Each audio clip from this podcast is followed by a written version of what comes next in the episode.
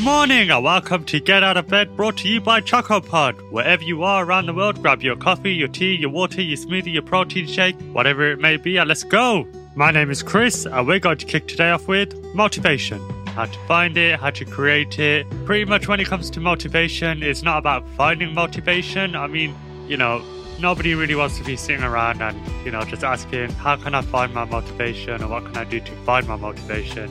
When it comes to motivation, it's all about creating your motivation. What can you do to create your motivation, right? So it's pretty much doing the things that you love to do.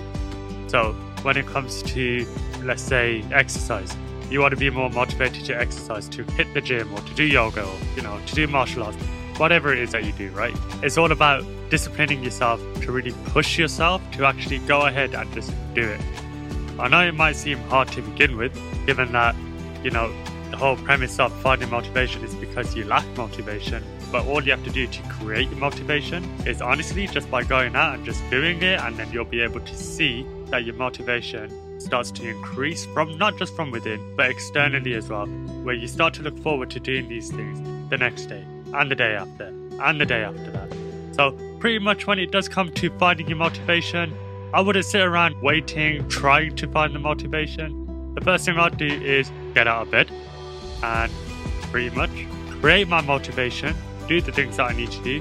Whether I want to do it or not is all about just going for it and just doing it, knowing that it's going to benefit you for the long run and in the end for a happier, healthier life.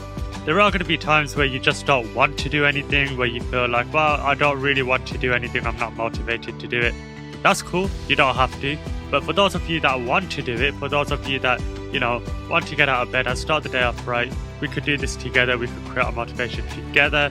If you tuned into yesterday's episode where Rain is talking about morning routines, you could do things within your morning routine to create your motivation so you could do things like exercise, you could do things for your career, but make sure that when it does come to creating your motivation, you're doing the things that you genuinely want to do, that genuinely makes you happy inside. So that when it does come to doing it, you're no longer sitting around trying to find that motivation because you would have already had it within you, because you're doing the things that makes you happy.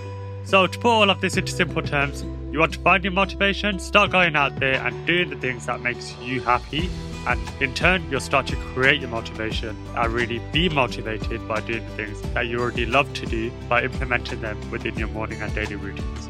Right, now, for those of you that are still in bed throughout this entire conversation, or however long I've spoken for, it's time to get you up, out, and ready to go. So, I'm going to count down from five. Ready?